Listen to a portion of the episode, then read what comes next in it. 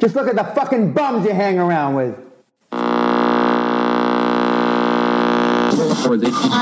What is nothing? Now that's deep. What in the fuck are we doing here? What is something? That's deep, bro.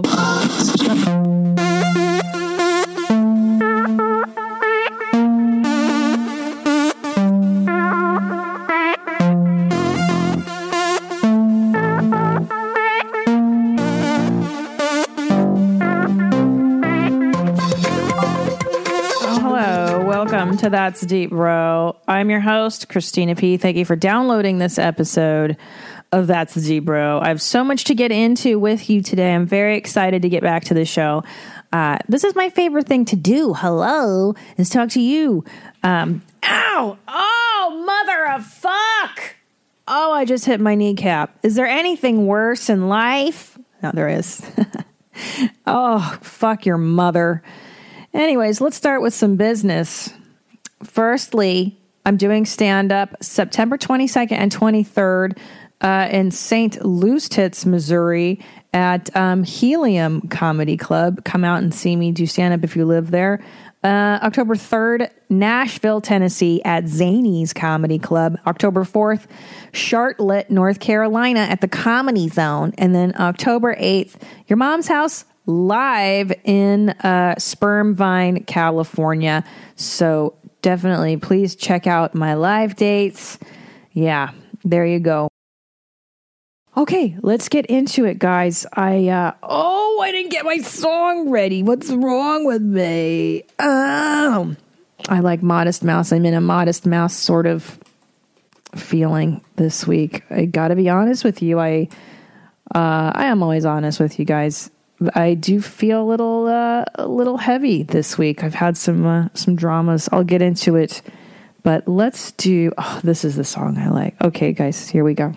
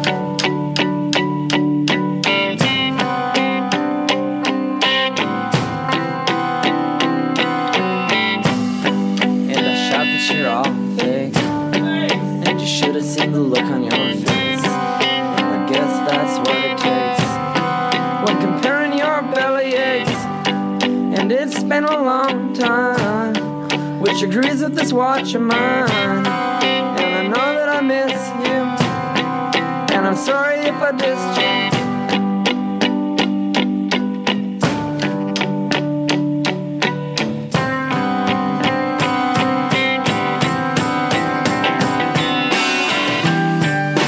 All right, there you go, Modest Mouse. and a Paper plane. I like that song. It's called Trailer Trash. Yeah. Anyway, hi, thank you. Uh, welcome to my YouTube channel. If you're watching me, I'm on YouTube. Channel's called Christina P.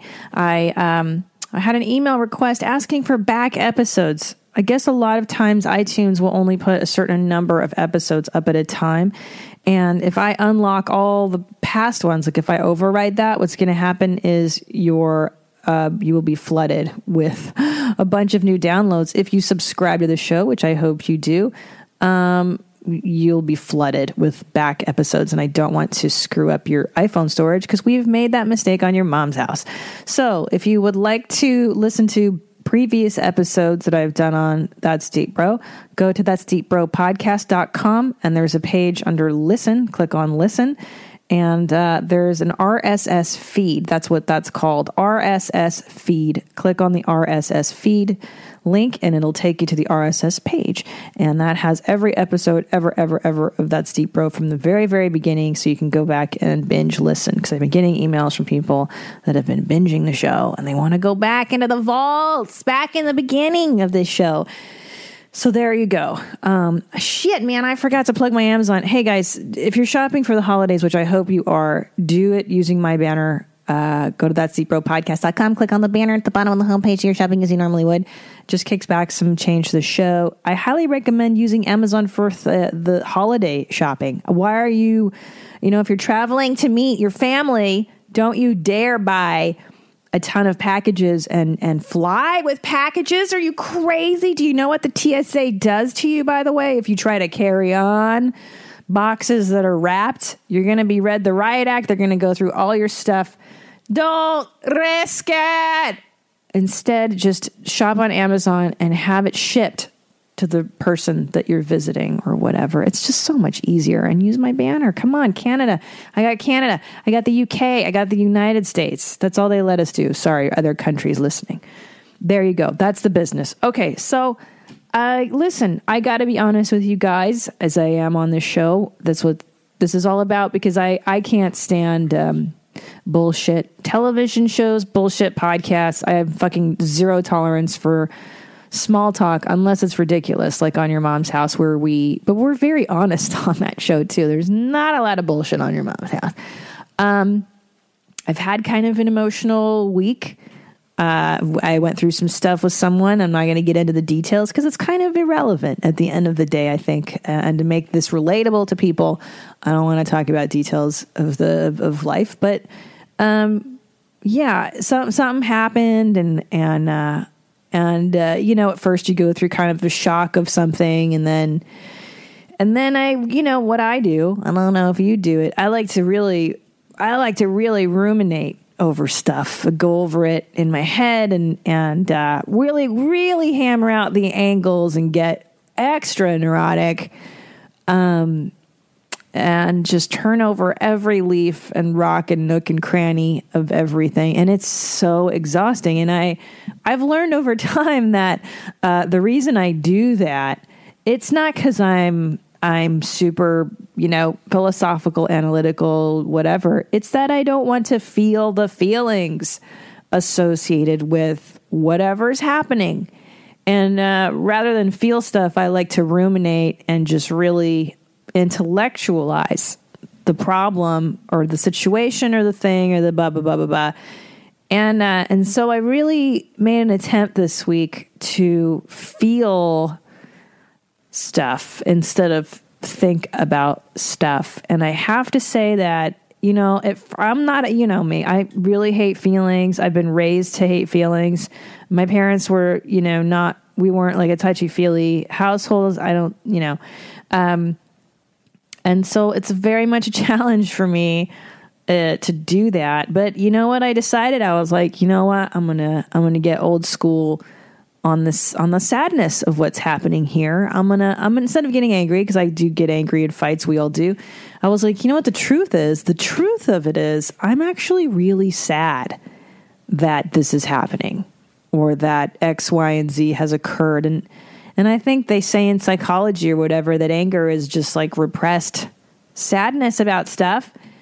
And uh, and I was like, I'm gonna go old school on the sadness right here, bitch. That's what's up. I'm gonna dig up some Sisters of Mercy.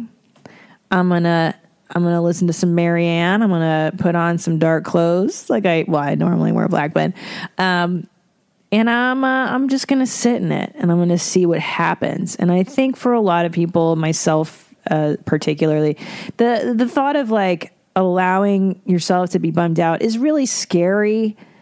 Uh, I think a lot of us are afraid of feeling stuff because it's like, well, where does this rabbit hole go? If I if I allow the sadness, if I allow this to, um, if I allow these feelings to come, what will I do with them? How will I contain them? How will I be a mess? Will I not be able to, you know, get out of bed? Will I be crippled? Will I be unable to do my work? And this and and and and, and, and here's what I found. And I don't know if you've ever had somebody close die die. Um, excuse me, but a weird thing happens when someone dies, and that's like you for a minute you take a break obviously from life like uh, i don't know how long you take it's up to you but there is a point where you go back to living when somebody close dies and it's very surreal to be like wait i'm just supposed to go and get in the car and go to work and buy groceries and cook breakfast for my family? Yeah. Yeah you do but you do it carrying the sadness a little you know? And you kind of go you you it's the same with performing. I don't know if, if you're a performer but uh, in stand up look the half the battle of being a stand up comedian is is not it's not about it is about being funny but like it, it's that most of the time you're not going to feel like it. And if i did stand up when i felt like doing stand up that would be i do one show a year. The, the actually the, the real battle with being a comic or a performer is that you do it anyways. You do it in spite of. You do it carrying whatever it is that you're going through. It's not like it's not like life is always in these ideal conditions and then you're like great i'm gonna go do a show now. Sometimes that does happen and that's amaze fantastic. Um, but I've had I, in my own personal life, you've had I've had really horrendous things happen, and then I and coming to the stage is Christina P, and you're like, oh my god, like I've had severe medical things going on, and I've still performed. I've had you know very emotional, traumatic things personally happen, and then you know you get up and you perform. Now, does that mean that you push everything down and you suppress the feelings? No. In fact, what I think creative people learn to do is you channel that sadness into something positive. You can actually channel these emotions into something productive. Uh, you know, if you're a writer, that's sitting down and, and writing. And I think so many times we go, but I can't be creative if I have something fucked up happening. I can't be creative if, you know, the sky is falling right now. And, uh, you know there are really no ideal conditions and and same goes for when something sad happens in your life like so the point is i i kind of just lived my life this week and i allowed the sadness so i lived and i allowed the sadness to kind of walk with me and i didn't push it away for the first time in my life like i'm really good at pushing away uh you know sad feelings and i I thought, well, what, let's just do an experiment and let's really marinate and let's go. Let's let's put on some Bauhaus and let's get weird and uh, and uh, so yeah, I, I'm out of it now. It took about you know four or five days of just kind of being in a in a weird place, and uh, I feel okay now. And what's happened is acceptance of this particular situation that I'm in acceptance and I and I you know and and I think some wounds honestly, it, it, the reason I tell people to go to therapy is not that you, your all your life's problems are going to be fixed and you'll never be sad again and it's going to make your life perfect. It's not that. It's that there's always going to be certain things, right? You're always going to have wounds. There's always going to be something that's there, but at least it's it's managed and it's con- contained, and you you have the tools now to navigate through life. Um, like I was talking to somebody about well, what separates resilient people from from lesser res, less resilient people? Because um, you know, I've known people that are like have been through things that I I couldn't even fathom. Right? Like, don't you know people who have just been through the wringer and then and then you talk about your life with them and you're like, I can't even believe I'm bringing this up. I'm sorry. I know that you've been through like horrible, horrible stuff. You know, you compare your tragedy to their tragedy and decide that your tragedy is way inferior, which isn't right, by the way. Everybody has their own uh, dramas and tragedies to live out. But um, oh, what was the point? Oh, the point of resiliency is that I think what w- one of the keys to being resilient uh, is it genetic? Yeah, I think certain people are predisposed to being more resilient than others. Um, but I also think there's an ability of, of resilient people to kind of go with the flow a bit more. Uh, at least what I've witnessed is a, a real acceptance of what is is fantastic and resilient people.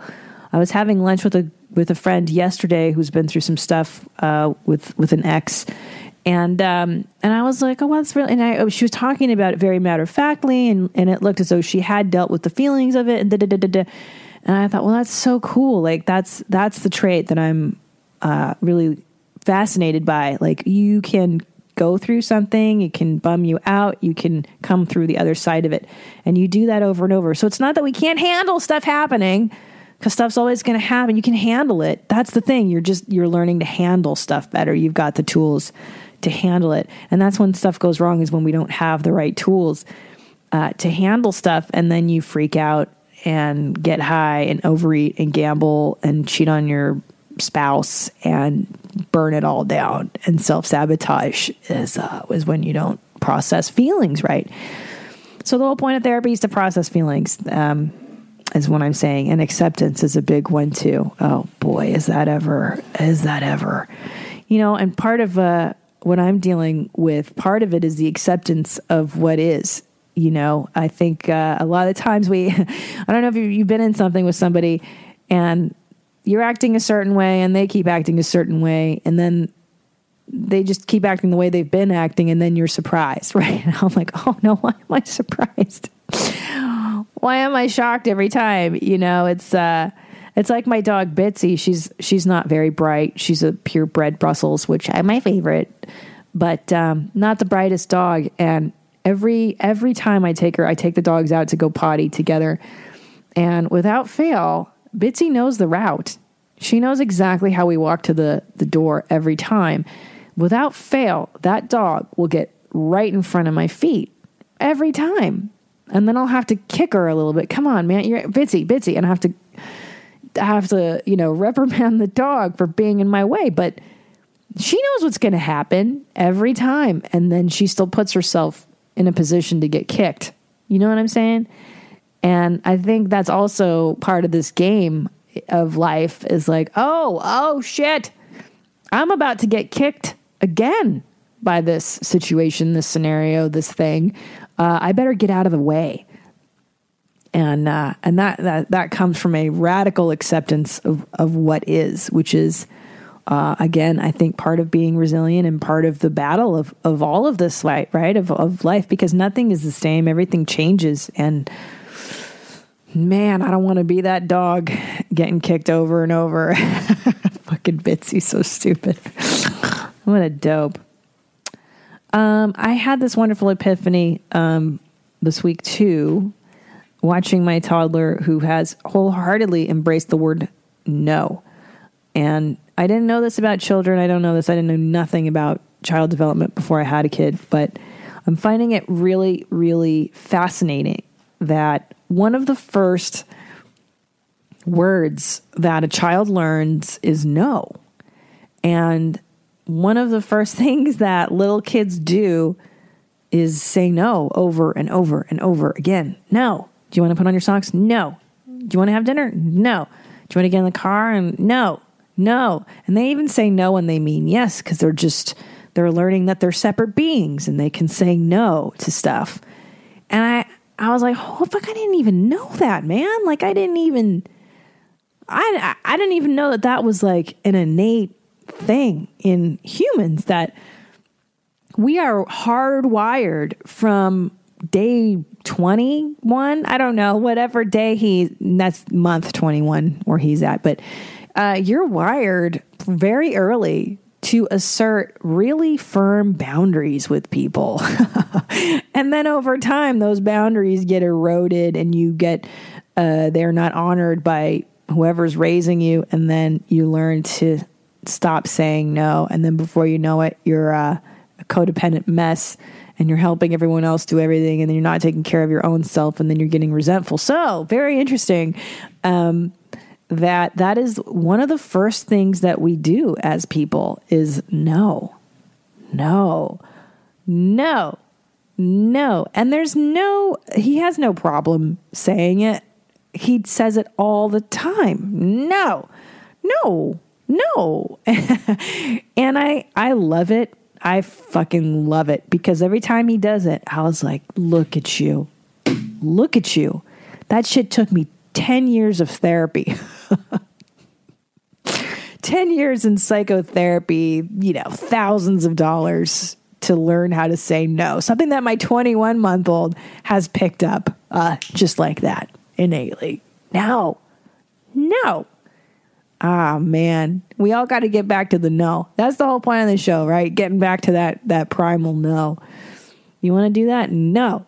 You want to go work a job you hate? No. You want to get married to someone you don't like? No. You want to be overweight and, and, and hopeless? No. There you go. I just thought it was really, really interesting, and uh, and that's my goal to get to get back to the firm no, and really to that sense of self, because we all start off on this planet with a really, really strong sense of self and of boundary. See, at 21 months, my kid knows no means I do my thing. I'm asserting my personhood, right? And uh, and what happens is a lot of times parents will uh, override that stuff, you know. Oh, it's so heartbreaking. And, and you know what really makes me bonkers too? My kiddo, you know, he's seen his grandmother um, a few times. They, they they don't live in the states, so they visit. And uh, we were at the beach, and my his grandmother offered Ellis a cookie, and Ellis was like, "No, no," and he he didn't want as much as he loves cookies. Cookies are the center of his universe. He didn't take it from her, and and uh, there was this immediate reaction in the family to chastise him for not taking a cookie from someone he didn't feel safe taking it from. And I was like, no, no, no, no, no. Do not override this kid's no. He's telling you right now, I don't know you well enough to take candy from you, basically, to take candy from not a stranger, but not somebody I feel comfortable with. And I said, if you tell that kid now, like if you're overriding that inherent no, that that's how you erode somebody's personhood. That's how you ruin uh, that kid's sense of boundaries and self. Is like, no, you just let me override this. Let let the well-meaning grown-up teach you quote manners, and do do what you uh, don't want to do. So I refuse to override my kid's innate innate sense of what feels right and wrong. And I was like, and I said, I love my mother-in-law. I absolutely adore her. And I was like, listen, I know it feels hurtful to you that this kid doesn't want to take cookie from you. I think this is fantastic. and I teach him all the time what a creep looks like. Don't even talk to that guy. That guy over there is a creep. That guy over there is a douchebag. I teach him all this stuff. And I, you know, you got to do it. Don't, don't, don't make fucking, I, I hate when I see, uh, I hate when it's uh, go hug so and so, go tell them you love them, and you're like, you don't even know them. like that kid doesn't know. That might be their biological uncle, but he doesn't know that. Why am I going to force him to say I love you to somebody he doesn't even know? That's and I know it's social, and I'm sure I'm going to raise like an antisocial nutbag like me, but whatever, you know, I don't. Maybe just I, I don't know. Call me crazy, but I I hated that stuff when you were a kid and they told you to you know be nice to somebody. I don't even know this motherfucker. You, you be you fucking hug him. You think he's so great. and that's not to say I, I, believe in manners, though. I mean, one thing that makes me bonkers is kids that don't say hi and goodbye and shit like that. That's you know basic basic manners. But but hugging people, get your life. Fuck that shit. Okay, let's uh let's get into some emails. You want to know why you're all fucked up? Okay. You know, this one came in uh, just uh, yesterday, and it's one of those emails that really, really, I was like, oh, my little heart, my little heart opened up and ached for this person. So I would like to read it to you. Okay. Um, I am 35 year. I am I'm a 35 year old failed professional wrestler. Failure in the sense that I was never able to make it my full time job and or earn an honest living doing so. I performed for 13 plus years, but retired last year for a month before my son was born. I decided I could no longer pursue my own dreams and risk my physical well being as my family's lives depend on me being able bodied and earning money. So here I am a year later after retiring. My son is about to turn one. I'm living with my girlfriend. I don't want to say where. And I'm working as a potato chip vendor trying to make trying my best to make ends meet, but failing miserably. Money goes faster than it comes in, and I'm not sure what to do next. Anyhow, to the point, I'm just not sure how to cope with failing and not particularly having the option to try harder or try again. All I've ever wanted was to be something more than I am, but seemingly can't even be mediocre well. In hindsight, I'm sad I didn't pursue comedy and realize that I still could, but right now it seems impossible. The parallels between stand up and pro wrestling are scary similar as far as paying your dues and totally losing money for the first several years. Do I just bide my time until I can pursue something else? Do I just accept that life is hard for everyone right now and move on? I'm lost and miserable, bro. However, am indeed grateful for all the things I have, like a happy family, healthy family. And then he writes, if you like to watch my last match, here's the link. This is fantastic. So he sends me the link and says, I hope you come to where I live. And then he encloses a picture of fantastic, fantastic. Okay. I have so many thoughts on this. what a shocker. Uh, first of all, first of all, bro, I suggest you read the book, The Subtle Art of Not Giving a Fuck. I think that will be really good for you at this time in your life. Uh, okay, so that being said, uh, you're 35 right? And um, I don't, you can't, I don't know, can you wrestle past 35 anyways? I think had you gone pro, had you, you know, become Hulk Hogan, I, I think you wouldn't have, excuse me, much time left on the clock to begin with. I'm not terribly familiar with the ins and outs of wrestling, but I, I don't, I don't think you'd want to be beaten up at 40 anyways. So, so put it that way. And secondly, are you kidding me? You're not a failure at all. You've done it. You did it. I you've I'm watching a match of you on YouTube and that you've gotten farther than most people ever would. And in my opinion, the failure is the person who doesn't even try stuff. Failures are the ones who are too chicken shit to even come up with a cool wrestling name and get in in the ring metaphorically and literally with you. So you're definitely not uh, you're definitely not a failure. And the fact that you did it and it, it, looks to me like you enjoyed yourself doing it. And it looks to me too like there's a, a kind of a natural time that you you know you do have to stop doing something physical like that because you, you, you don't want to be paralyzed and you know screwed up by the time you're 40 um, sounds to me like you had a pretty great time and a lot of people aren't able to do what they do creatively full time for, for a really long time. So I, I think I, I congratulate you on that. And then also, what is success really? And I think the, the number one thing you have to think about is like, what do you define success as? Is it is it reasonable? You know, um, is it is it the multi million dollars? Is it a yacht? Is it working a job where you have enough time to be with your family every day and just making enough money to like have basic needs met. I think that's number one. And that book, The Subtle Art of Not Giving a Fuck, talks about um, what your what your values are, and that's like first and foremost. What do you value most?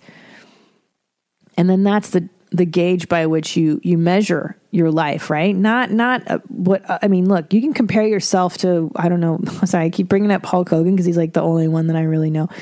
Uh, you know, you can compare yourself to that guy who's like the one in gazillion super famous wrestler um, who's managed to to I guess have endorsement deals and other things, and that guy's career is like one a gazillion, right? Or like put it on a reasonable scale. Like, dude, you you did do it and you did it for 13 years and you did it for uh, you stopped doing it for a great reason is that you have a family. And uh, there's you know great you did it all in my opinion. Okay so but what do you do now? Uh, okay uh, here's what i see and here's what i've learned about all this stuff. Yes there are natural physical limitations on pro wrestling how do you deal with the failure of not being able to do it again? Because you really you can't. Okay, let's be honest. Like unless there's some geriatric uh, wrestlers league I'm not aware of where they encourage people to break their hips and stuff. You know, it's just not going to happen. But uh, here's what I glean from life in general. It's like sometimes when you can't get the exact form of the thing you want, there's a reason. Um, I think there was a time in my career where I wanted really badly to be like an actor or host or something. And I was like, but I was always kind of, I always missed the mark on it. You know what I mean? Like I, whatever it was, I wasn't right. I wasn't really suited for it. But I knew that there were essences, parts of the thing I was shooting for that I inherently liked. So what I mean by that is, um, I would look at the elements that you really liked about wrestling there has to be something in it. And is it the physicality that you enjoyed? Was it the performative aspects that you enjoyed? Uh, was it the shit talking? I don't know. Was it the choreography? Was it what is it? And I would glean the the essence of it, right? Take take the morsels of the of what you really enjoyed. For instance, this is a perfect example. For so many years, um, like I was on a reality show a million years ago called Road Rules. This is in the 90s. This is before really the internet, before anything, anything. And my whole life, I always said, I wish I could just fucking make a living being myself. And I said that in the 90s. And this is before podcasting came along. So it took a long time before this thing called podcasts came along. And now I can make a living being myself, saying crazy stuff on the internet and like it just took uh, you know a couple decades for the technology to meet up with the essence of what I really really like doing, which is this talking shit, talking to uh, everyday people about about stuff that matters. Okay, so uh, I think my in the past I've like I think I want to be an actor. Like not really. That's not the essence of what it is. Not that I don't enjoy acting and stuff every now and then, but it's not really the core of the joy that I felt. The joy is for me like connecting with people, talking about shit that matters, um, talking about things people don't normally talk about. Like I, I like that, and there, it just wasn't available until podcasts came around. So I don't know. My advice to you, like, it sounds like, and, and also, I think a lot of people don't. What a lot of people think is like, well, I'm going to quit this thing, and then I'm going to leap into my own, my second career, and there's not going to be this interim where I have a day job that I may not love, but it's paying the bills. So I think be thankful for the the chip vendor. Is that what you do?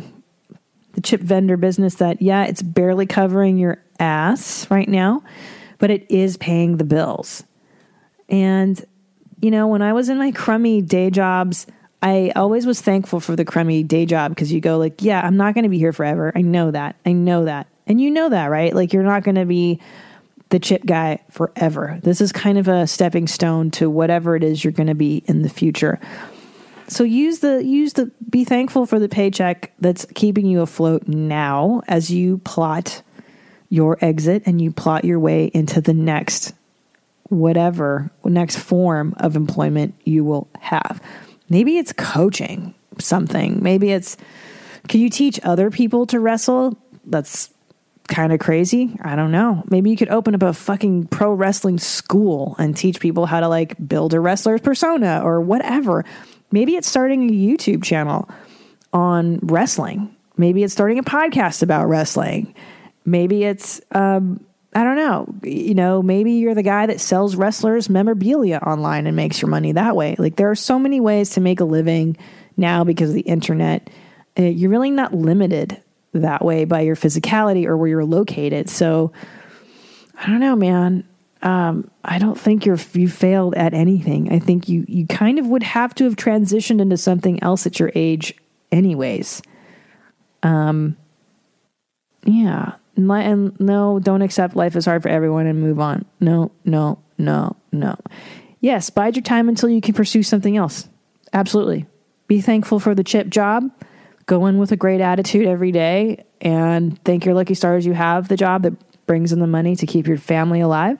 In the meantime, on the weekends, on your free moments, plot your way out, plot your way to the next thing. You know, find your way, dude. But um, I think I think you sound like a fucking winner to me, dude. The loser is the asshole who stays in the crummy town around the same shitty people and then talks smack about you doing the thing you're doing. The loser is the one who uh, is hateful about what you're doing and is telling you what a piece of shit you are and and how dare he think he fancy. Yeah, well, maybe you are fancy. uh, those are the losers, by the way. And I've learned that time and time again. Don't listen to the losers. Listen to the fucking winners, bro. Fly with the eagles. Fuck, don't fuck with them. Don't fuck with them turtles, right? Isn't that what TD Jakes says? The turtles are the on the bottom. Fuck with them turtles. Go with the giraffes. The giraffes eat the higher leaves. Okay. Let is oh, so this is great. This is for Gina. This email came in. There was a girl in the last episode or in 135 um, who had all these symptoms. Like it was like eczema and then, you know, uh, kidney problems. It was like all these these problems. And so this person writes in, I hope you can forward this message to, message to Gina for me. Around the same age, 23 slash 24, my body started to fall apart. I had tons of symptoms and saw numerous specialists to figure out what was going on. My whole family thought I was just a hypochondriac and didn't believe something was actually wrong. Um, heart palpitations, this person had. My primary care physician decided to test for celiac disease. And guess what happened? I tested positive. Now, many people think that celiac only causes intestinal problems, but that couldn't be more untrue. Celiac can cause acne, rash, weight gain, brain fog, mood swings, joint pain, high blood pressure, and many more. Uh, so, Gina, get tested for celiac. Why not? Not a signs, not a doctor, Patrick. Yeah, I know, right? Hilarious. Who knows, dude? Who knows? Okay, so this is kind of on the heels of the last question. Okay. Um my name is Daniel. I hope I can read your name. Okay, yeah. my name is Daniel and I'm a 19-year-old electrician's apprentice. Great gig. Uh you know, I've always said I fucking love people that can do stuff like that, like practical stuff. Part of me for a long time wanted to quit comedy and like learn how to change people's oil in their cars or like paint houses or do their electricity, right? Because you're always going to work. That's the thing. You're always going to, or be like a handy, handy woman. Am a man, handy man. you're always going to work because fucking dumb idiots like me can't do anything. I'm a 19 year old electrician's apprentice. Over the last couple years, my patience for school has gone down significantly, and I dropped out of college. My parents, after realizing I was very unhappy with my situation, understood and accepted my choice, but told me I have to start working, working full time. That's good. Those are good parents. So I got a full time job working for an electric company. Um, okay, I don't mind working there in the beginning and actually enjoyed it. I find it very hard to find the motivation to work now. I love music and I've been obsessed with playing guitar and songwriting for a few years now. While I'm at work, all I can think about is playing guitar and writing songs. Then when I get home, I stay up until the AM playing guitar, which really makes it harder for me to get up and work in the morning. And I often find myself pacing back and forth around the shop writing song lyrics or listening to music I recorded the night before instead of doing work. My parents and other people always tell me how great of an opportunity my job is and how lucky I am. And while I appreciate the opportunity, I don't enjoy doing this job. And I think I'm scared I'll never be happy working a regular full time job. I feel like a shithead because my parents are always telling me that I'll have to do music on my days off, and working is what adults do. I don't want to be the old man who played it safe and is always dreaming about what could have been. I'm coming to the realization that my reality doesn't have to be everybody else's, and I will have to suffer in certain aspects of my life so I can thrive in others. So, my question is when did you realize you had to sacrifice a stable source of income for what you love doing? And what did you and how did you make the leap towards that decision? Okay, thank you. Keep getting your life high and tight. Okay, mommy, this is such a great question. I'm so glad.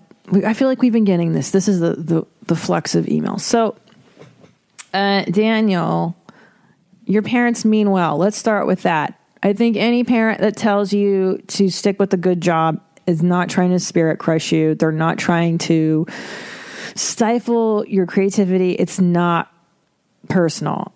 Just know that that I think parents the intent is like, "Hey dude, you want to be a musician? Uh, you and everybody else get in line. Here's the thing, if you have a trade, you can fall back on it." So it's a practical thing. Um, and also, kind of an ideal thing for you. Um, what you're doing right now is exactly what you should be doing in order to pursue the music career. I think a lot of people watch The Secret and uh, you know, listen to Tony Robbins and they misunderstand the inspirational message of you can do anything, you can be anything, quit your day job. They they take you can do anything, you can manifest anything as a literal just stop your day job, stop your stream of income and go start your business. And that is just not practical financial advice. Uh, you know, I we all love Oprah and I love all these inspirational folks and without them I would not have gotten to where I think I I am today, but know that there's a whole space in between getting what you want and um and starting. So do not poo poo the day jobs, my little boo boos. Never poo poo the income that is allowing you to breathe easy and to sleep at night because you're not starving and you're not homeless. So um, keep the day job. And it sounds to me like y- you enjoy what you're doing. I think being an electrician is like a fucking awesome gig. You can always work and when you're in between music gigs. Uh, maybe maybe you end up being like in a band and in the beginning you know you tour and then in your off touring seasons you do electrician work to pay the bills many many bands have done that where you know you're not touring so how do you make money that's a huge thing so this is a great skill that may carry you through your music career for a while until you're making so much money that when you're not touring it's not so detrimental um, but like I said, the misconception is like, I'm going to quit everything. I'm going to stop everything. And I'm going to throw all my energy and resources into this new thing. And because the universe will provide and I will take leap of faith, it'll all happen and everything perfect. No, no, no. At least in my life, is not how it worked. I had a day job for many, many years, longer than I thought I would have to. There was a point where I was on Chelsea lately, um, like once every two and two weeks, and I still had a day job and I was like working in this office where I was on television the night before, and somebody would come in and be like, "Didn't I just see you last night on Chelsea lately?" And I'm like, "Yeah, no." And I was answering phones and stapling things together, and and um, you know, filing mail away and doing errands. So, and that wasn't that that long ago when you think about Chelsea lately. For me, was like 2010 or something like that. So, hey, and, and it took a long time for me to become a full time comedian, full time podcaster, many years. So uh, for some people, yeah, does it happen quicker? Absolutely. Am I the, I don't know. I don't know where I fall in the terms of like how quickly it happens, but, um, but be thankful for your the job that's not that inspiring and i'll tell you why there i did the same exact thing i go into my day jobs and I would literally sit there with my notebook and write jokes in between answering phone calls. And I would also take my life experience that I had at these jobs and turn them into comedy. Because guess what? You're only going to be a better artist with life experience. Surprise! Not everything is gleaned from the internet, the interwebs, I was going to say. Not, not everything, not all of human existence is rooted in this. There's a whole world of actual things that can happen and interactions that make you a better musician, writer, comedian, artist, whatever it is you're doing. You have to have the meat and the dirt and the sweat and the sadness and the joy of life, all of it, in order to be a better communicator, to tell your story more effectively, etc etc etc so i mean what's the alternative daniel? Just quit quit the electrician thing and then i'm a full-time musician guys. I'm 19 like here's what you do. Here's what i would suggest you do. Uh, learn as much as you can about this electrician business get really good at that so now you do have a skill to fall back on i for a long time had I think I was doing search engine optimization. there was a time where I learned how to do that stuff. And so I had a, one client or two clients and I was a feature act and that supplemented my income. So I would spend, you know, X amount of hours a week doing search engine optimization, which wasn't my dream in life. but I got a paycheck from that and I was able to, you know, keep working. It's the hustle, dude. It's the hustle and it's a long game. I I don't know any business owners or any successful people who are like I quit my day job, the next day I'm a millionaire doing the thing I've wanted to do. So it's it is a process. And the self-help gurus, the Tony Robbins and the whoever's of the world don't want to tell you that it's just a longer it's a long game. It's a, it's a marathon grind especially if you're in the arts. That's just it's a self-generated marathon. And it, it does have to be ha, you have to be a self-starter you know self-motivated because you're waiting for your mommy or your daddy to tell you to go out and make music or art or whatever. Good luck. It, it, it has to come from in you and it's a long haul. So i think it takes a long time boo-boos so keep doing your music. And when you're at your job and you're bored, think of your songs. Why not? Think of that. Go join. I don't know what kind of music I'm assuming. I don't know. I think it's rock. Start a band. Get in a band. Meet your other bandmates. Now's the time.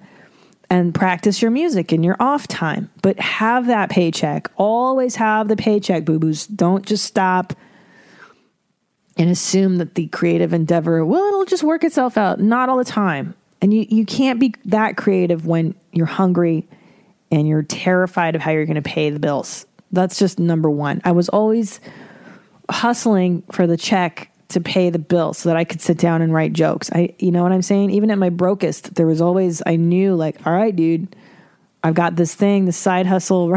you, you have your side hustles, man. You got to have the side hustle. You walk some dogs, babysit. Now with the uh, Inst- Instacart, I had I have millennials constantly delivering Postmates, Instacart, all this shit to me. Uh, drive for fucking whoever, Lyft, Uber, whatever. There's there's all kinds of side hustles now. So, and then there will come a time, and here's the thing. So there will be a time when you make your leap of faith. That's the big time, right? There's the now. Here's the problem. So you're right. There's there's all this in between of like having your side hustle and then in your off time you're doing your your creative endeavor. And then there comes a time there does come a time where you have to take your leap of faith. And a lot of people miss that window. And the leap of faith usually comes in your 20s or your early 30s okay? Now can it not come later in life? No. But it's easier then before you have a family and a mortgage etc thank you bitsy. The leap of faith occurs when You've been at this game long enough. You have enough contacts. You know that you know enough about the business and you have enough gigs, you know, lined up or whatever it is that you can make most of your living. Maybe not even all of it, but just cover 60% of your life with the creative thing. Okay. But still have your side hustles going. And that that's when you take the leap of faith, or maybe 50 50, I would say. 50% is the biz, 50% is your side hustles. And that's when you take your leap. That's when I do it on there. Um, and then fucking hold on. Hang on tight, dude. Uh, cause then, then it really gets real, right? And then your back's against the wall and that's when you'll make, uh, decisions. But stay, stay in the incubation as, as long as you can of having some kind of a day job until you really feel confident that you can you can make a living. I mean, I didn't take, I was a, uh, when I quit my full time job to be a full time comedian, I had a great day job. I was a writer. I was, I was, no, I was head of development at a company. I was 28 years old. Wow, was I 32? 32 I stopped and became a full time comic, actually. So I was a creative person. I was a writer. I was making great money, great money, benefits, you name it, everything. And I was like, nah, I can't do it. quit and I quit. Uh, but it's when I had stuff lined up, guys. It's when I had like prospects. It wasn't like just blind faith. So anyway, there you go. Yeah. When did you realize you had to sacrifice a stable? Yeah. Here's the thing: if you're a creative person, the thought of a nine to five just isn't for you. You know that it, you won't be doing it forever because you, you, the inclination's so strong to get out of it. You know, and surround yourself with people, friends who support you. I can't tell you enough how thankful I am to have people like Tom and um, and I'll always be thankful. This girl, April Macie, who brought me out as her feature act, and she was really pushing me too. And uh, a bunch of other friends and people encouraging me along the way. Like, I t- I'm telling you, dude, sometimes when you can't muster up the courage to do something, if you have a friend that can like pull you along, uh, that is worth its weight in gold. So surround yourself with people who are hustling too, you know, and don't listen to the haters, man. Fuck the haters. Don't listen to those scared little chickens.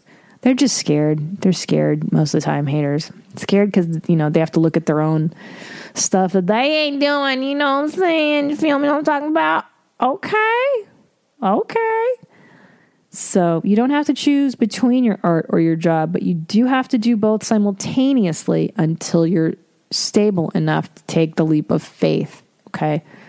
Oh, and save up money.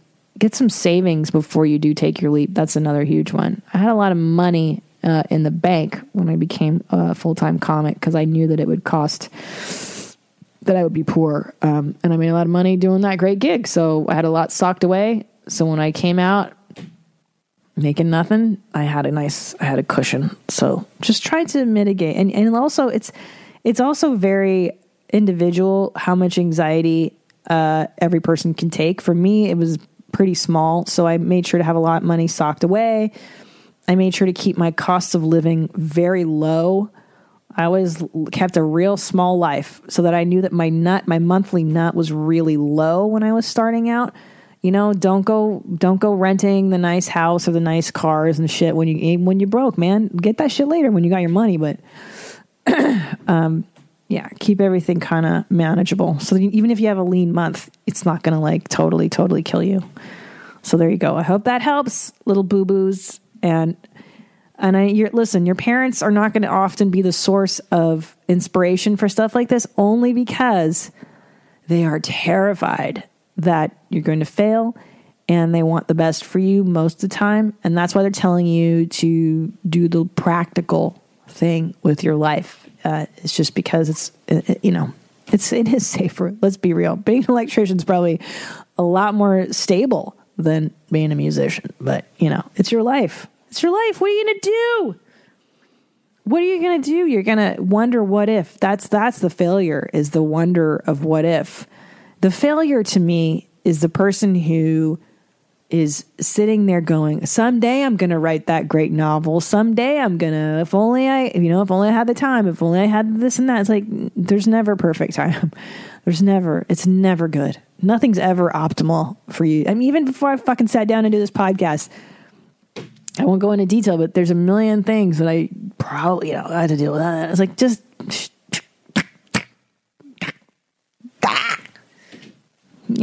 prioritize. You gotta prioritize. Shit. Okay. This is a family question. Uh, very interesting. This person writes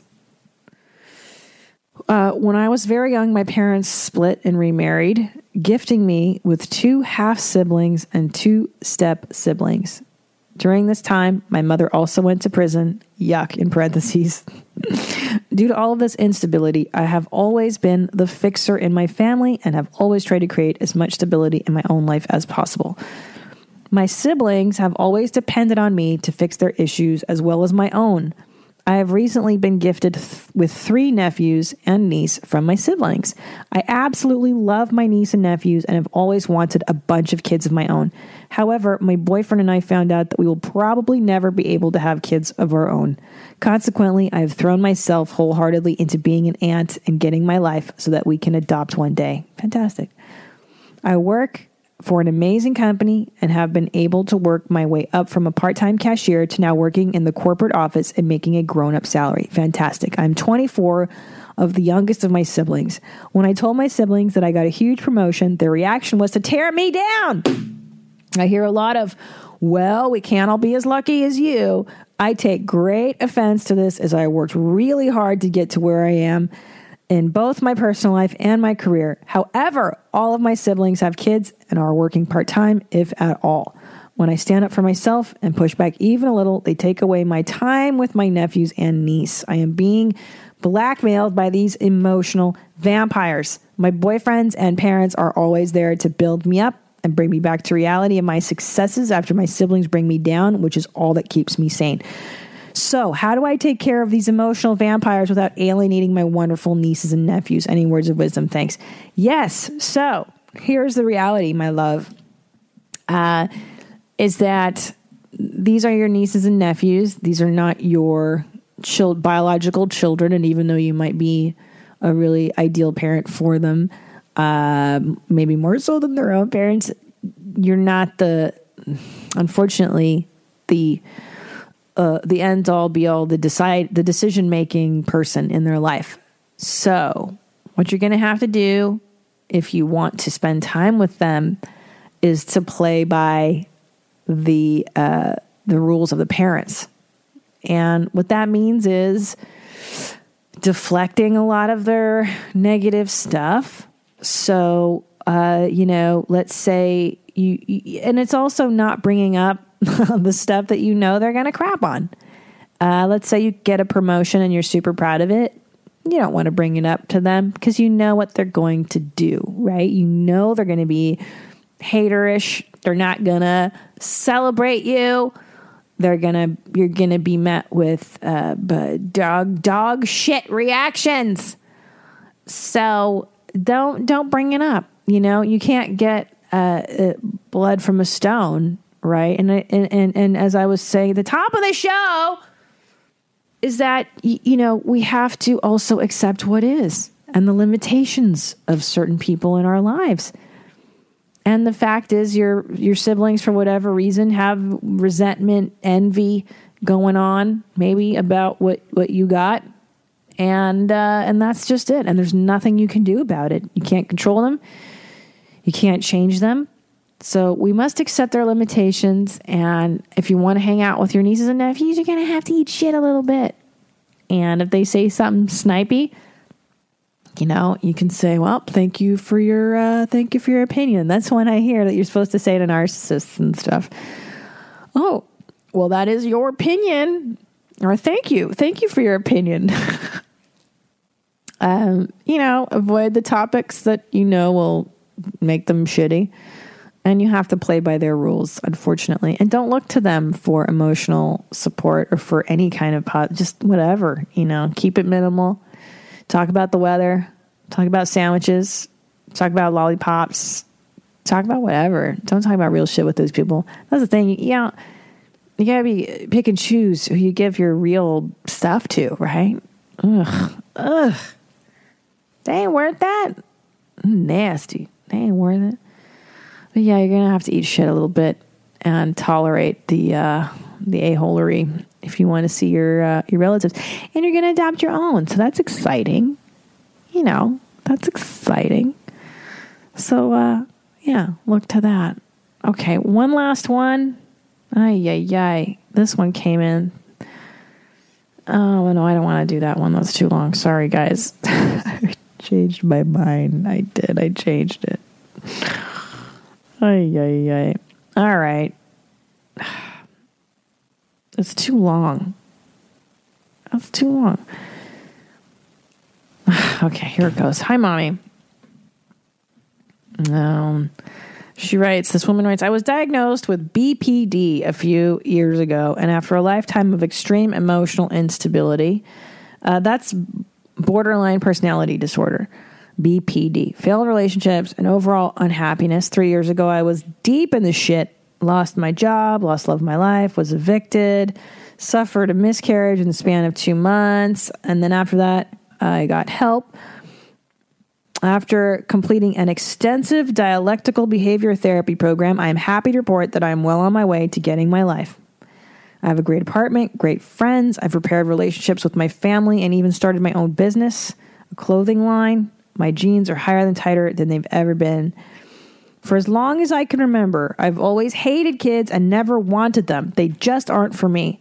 But since the miscarriage of the unexpected pregnancy, I've wondered what having a child would do to me mentally and how having a BPD mother would affect a child. People with BPD are at a high risk of relapse while pregnant. And quite honestly, I'm not sure bringing another life into this world is worth potentially risking mine and undoing all the important work I've done for my mental health. Also, is it responsible to have a child knowing I have a mental illness and that I may not be the best parent for that child? I am fairly certain my own mother has undiagnosed BPD and she refuses to accept. And how she treated me growing up has made my therapist a rich woman. I am leaps and bounds more emotionally regulated than she is now, but I would never want someone else to feel the way I did growing up. After a lot of soul searching lately, I've realized that this is a true reason I don't want kids. As someone who grew up with a BPD mon- mother, I wonder what your take on my outlook is. Should BPD women have children? I love to know what the real personality champs thinks about this. It's not sexual, actually, from London, Ontario. Oh, home of the beef. That's right. I, I, I am an Ontario person too. I'm from Windsor. There you go. Um, so you're asking a general question: Should BPD women in general have children? That I don't. I don't know. You know, I think. I think borderline personality disorder, from what I understand, is a really, really difficult uh, thing to treat. Um, it takes a long time, and you have to be consistently in treatment, from what I understand, for it to really make an impact. And it sounds like that's fantastic that you've undergone a lot of the, the work involved in overcoming borderline personality disorder. It's very difficult. Um, so I think what you're really asking is, should I have a kid? and you know, and here's the thing I would say, um, you know, as someone who did have a borderline mom, it was really, really bad, really rough. Aw.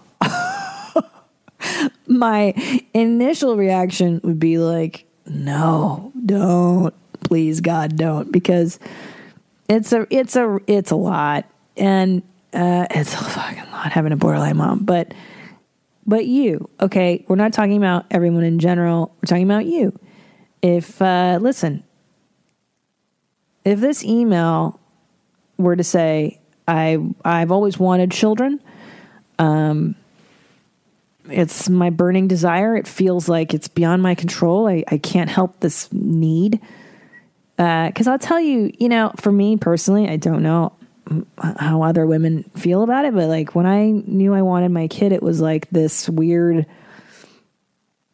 uh, primordial pull towards it. Like it was out of my control. It was like my my brain flipped a switch and I my body was like I have to be pregnant right now. Like it was just this primal need to have a child. There was there was no logical mechanism overriding that whatsoever. And I don't know if that's for everyone, but that was for me. I just very much knew that I wanted to be a mother. So um, and I think that's a really common fear with people who have mental illness uh, if you grew up even with a narcissistic mother or an alcoholic parent or parents with any sort of mental illness or like severe dysfunction in your house, the fear is, and a lot of people don't really say this out loud. I don't know why, but the fear is, oh my God, I'm going to pass this on to my kid.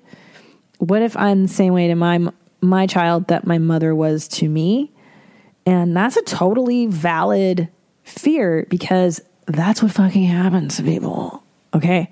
That's why people are in prison, and that's why motherfuckers are, uh, you know, doing drugs and wanting to kill themselves because it goes untreated. This mental illness gets passed down to generation to generation, and you know that's why everyone's fucking out of their minds. So, uh, yeah, you should be worried about having a kid. That's that's great. The fact that you're even sending me this email means that you're cognizant of it and that you've got the help. Great if you can maintain this mental health thing that you've got going, if you can promise to me and and and swear on pinky swear and swear on the Bible that you stay in therapy, maybe maybe you could have a kid.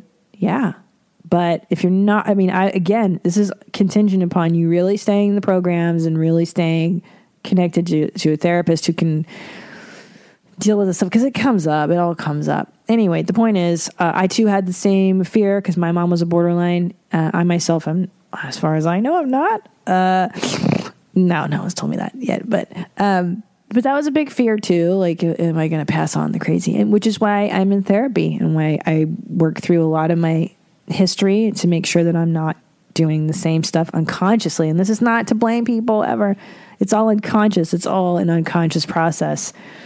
Um, you know, it's not. No one's actively trying to screw over their kids. I don't think. Not. I mean, yes, there are evil douchebags, but for the most part, we're unconsciously doing the stuff that was done to us, and voila, there you have it. Um, but yeah, I you know, uh, mental illness, addiction, all. I don't know. Like I, it, that's a tough call. Um, that's a real tough call. But for you, I would say ask ask your ask your shrink if you can. I would ask your ask your therapist. Don't ask me. I'm just a fucking douchebag comedian with a crazy mom. I don't know. ask your shrink. That's the right answer, right? Oh my god. Ask your therapist. Now, that's not to say that people with borderline personality disorder can't have uh, a structured, meaningful, um, productive life. They, to- from what I understand, if they're treated, the key is treatment and pretty early in life. You don't want to let it go untreated until they get older and, and it's really far gone. If you can get treated, yeah, your your life will get way better. And if you can be medicated, you know, great, even better. Ugh, man, that's the whole struggle, isn't it? Just not doing to to other people what was done to you. I feel like that's the that's the whole goal of this, man. I'm just trying to just trying to stop the the patterns, trying to trying to get my life so that my babies my babies get their lives. My dogs, my child, everyone else gets their life. So there you go. All right. I think that's it, guys. Email me. That's deepbro at gmail.com. If you have any questions, that's deepbro at gmail.com. Come see me do stand up uh, in those cities I mentioned at the top of the show St. Louis. I'm doing Charlotte. Um, what's the other one? I'm doing Nashville. We're doing Your Mom's House live uh, in October. Is it October 8th? And uh, yeah, that's it. All right, guys. Until next time, that's been D Bro. I'll see you next week. Now what? I don't know. Philosophize with. Philosophize with.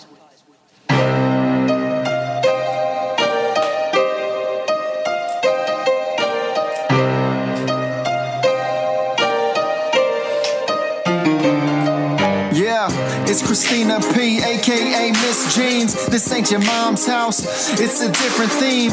Gotta be critically thinking. Like you caught up at a cocktail party, odd thoughts start to sink in. John Locke, or was it Socrates? Aristotle or Plato, maybe Hippocrates. Got us talking all properly, topically. Just a comedian discussing these philosophies. Serious questions, silly people. What's that? What's that? That's deep, bro. It is the ultimate metaphor for life. And you know what that is? What? That's deep, bro. That's deep, bro.